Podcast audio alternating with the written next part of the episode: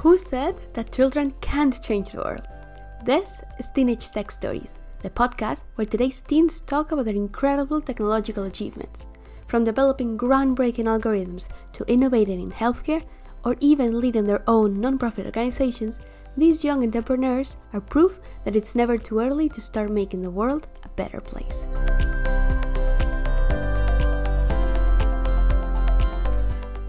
And welcome to the second episode of Teenage Tech Stories. My name is Beatriz Valero, and joining me for this edition is Emma Yang.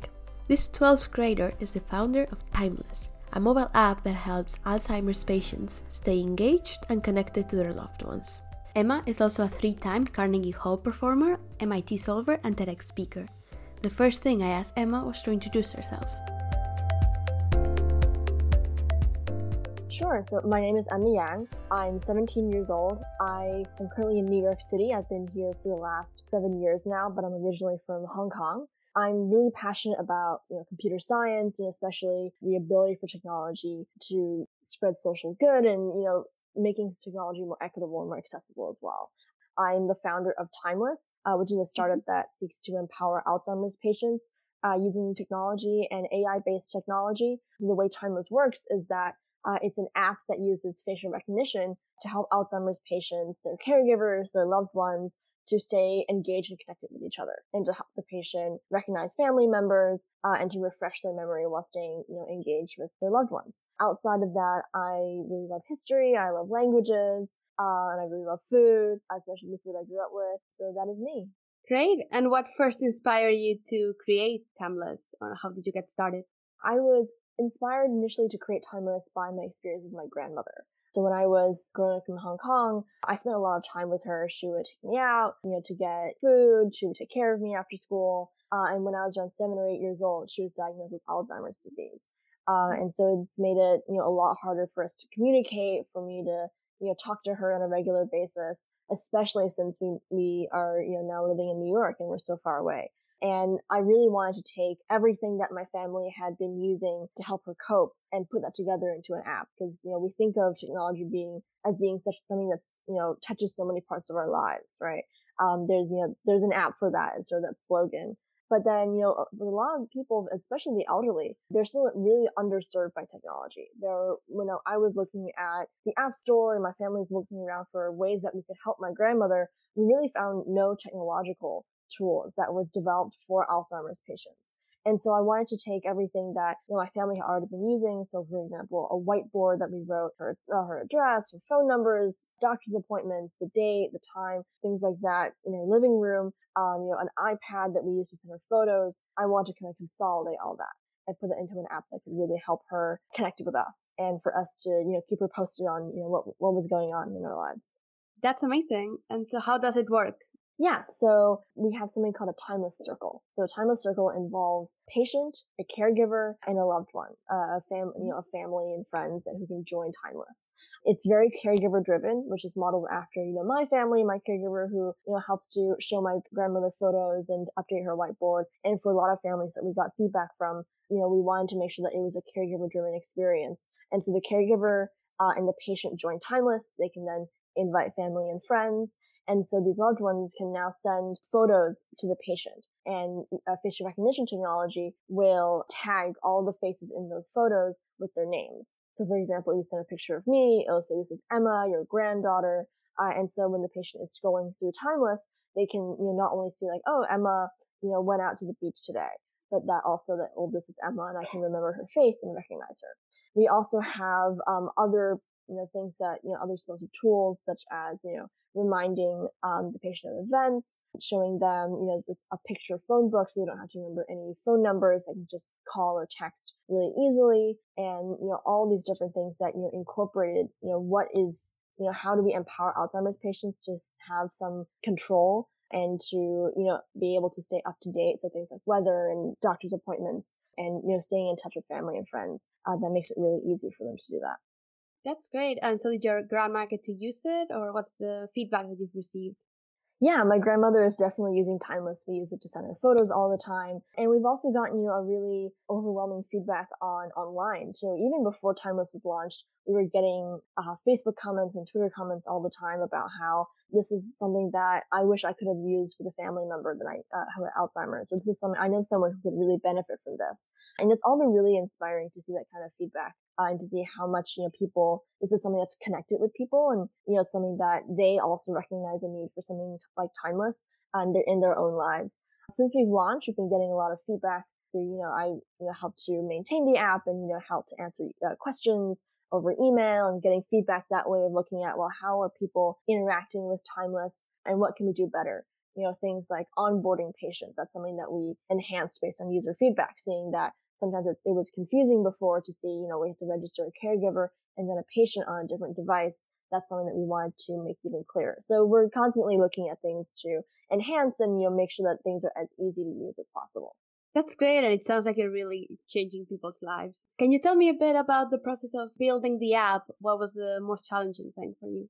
Yeah, I mean, Timeless was actually one of the first apps that I built ever from the ground up. I mean, I've been very passionate about coding since I was uh, at quite a young age. I started coding when I was around six years old with a, a, tool called Scratch, which was designed by MIT to teach kids about coding. It's like a drag and drop and it's very animation based and games. Um, but when I was around 10 or 11 years old, that's when I learned how to create apps for the iPhone and iPad for iOS. Um, and that's when I wanted to, you know, create something of my own. And Timeless sort of tied into that. It was the first time that I really created something that was based on entirely my own idea. And so, you know, one of the biggest challenges really was the thinking not only about like, well, how do I create an app that I could maybe use on my phone, but how do we create something that is scalable? Something that if I could give it to someone who I've never met, who downloaded it from the app store, you know, how are they going to be able to use this as easily as possible? Uh, and that's why, you know, when I first started building Timeless, I really wanted to make sure I had, you know, a team of supporters and advisors who helped me. So I, um, you know, actually cold emailed a lot of like CTOs and developers and UI UX designers. And a lot of them didn't reply, but the ones who did are a really integral part of the team today. I have been really supporting me and helping to guide me uh, in this process a lot. So I think, you know, the most challenging thing was sort of balancing that and jumping from, um, you know, building something for my own family and then thinking about, you know, well, how do I bring this to families around the world? How do I make this easy to understand and intuitive to people who are just downloading this for the first time?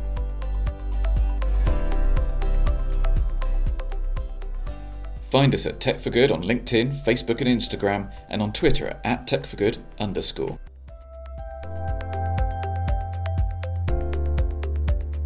No, that's amazing. And on that note, I was wondering if you've ever felt overlooked because of your age or anything else, or if you feel well received. I think, you know, I've seen, you know, so much, you know, positive feedback and support from, you know, around the world. And it's been a really mo- motivating process. But I think that as an entrepreneur, you already receive so much, you know, there's so many, you know, roadblocks often and challenges, right? Especially when it comes to getting funding, you know, convincing someone that they should give you money to expand your idea and that was even more challenging for me as a young person, a young girl who I was, you know, was an entrepreneur and is trying to push my idea and persuade people that not only am I really serious about creating Timeless, but I also would like the funds and need the funds to actually bring Timeless to people around the world. And so I think that, you know, my age definitely made things uh, a challenge at times, but I think it's also, you know, one of the things that perhaps gives me sort of, it's what, what's unique about me as a founder, mm-hmm. right? Mm-hmm. That I think young people have this, you know, optimism of, you know, what is possible rather than what might not be possible. And I think that was what really has driven me to keep on persevering through all these challenges and through creating Timeless. Yeah, definitely. And obviously, you've received a lot of attention, a lot of awards. I read that you were the winner of the MIT Solve Brain Health Challenge. So that's really amazing. I was wondering, what do these recognitions mean to you? Yeah, it definitely means a lot, a, really a lot for me to have, you know, been recognized in this way, especially, you know, with, you know, receiving funding through these competitions that I participated in. You know, I meet so many amazing founders at each of these events. And it's really an honor to, you know, be recognized as someone who, you know, is just as legitimate as an entrepreneur as them and whose idea is recognized by other people as being significant and one that, you know, we have to, you know, expand on and, you know, to help people around the world. And so I think that it was really a vote of confidence to to really get these awards and to be able to take the funding and really push Timeless out um, because that you know that funding was what what allowed me to take Timeless to where it is today and to put it out on the App Store and create what's out there right now. Yes, definitely. And you also won first place in the US on the Technovation Challenge. So if you could tell me a bit about that experience. Of, I hear you're very passionate about like women, STEM, and motivating girls to code.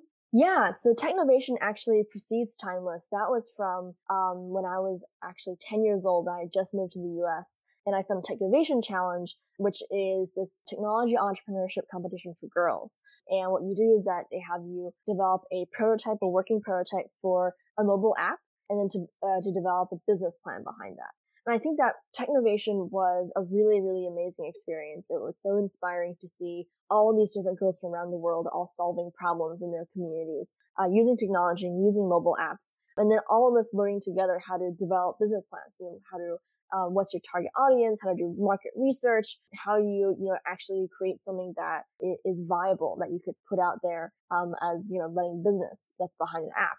Um, and so I think that was really my sort of my springboard into you know the skills that I brought into Timeless. Seeing an idea or seeing a problem that I at your first middle school at summer camp for girls. Um, the opportunity project was sort of my one of my first projects I participated with a, a tool that visualized summer uh, lunch sites, free summer lunch sites in the US. And, you know, that was when I was first learning how to code in the Wolfram language, which is the language that Wolfram Research develops, and doing more sort of data mm. science and really interacting with, you know, real world data in that way. And so, you know, I've learned so much from, you know, doing projects like these. And I love doing these little research projects on the side, learning more about machine learning and AI and neural networks. That's what I've also been doing over the course of high school outside of Timeless, and I'm really hoping to continue that in the future.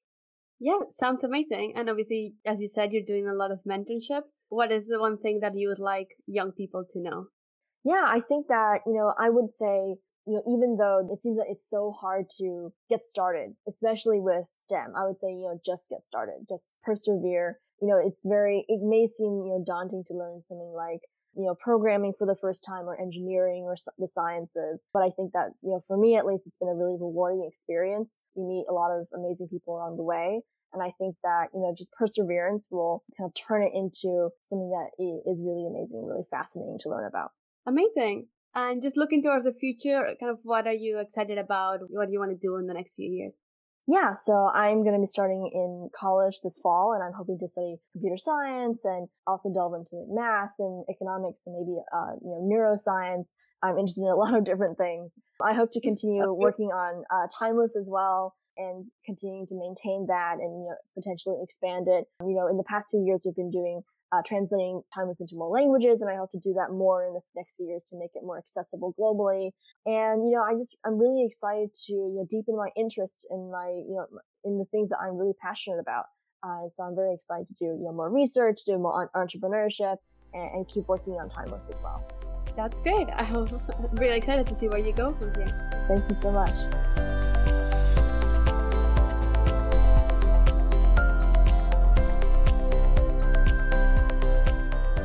Thank you for listening to this episode of Teenage Tech Stories. Like, review, subscribe, or visit us at techforgood.net to read more about today's guest and other incredible people who are using technology to make the world a better place.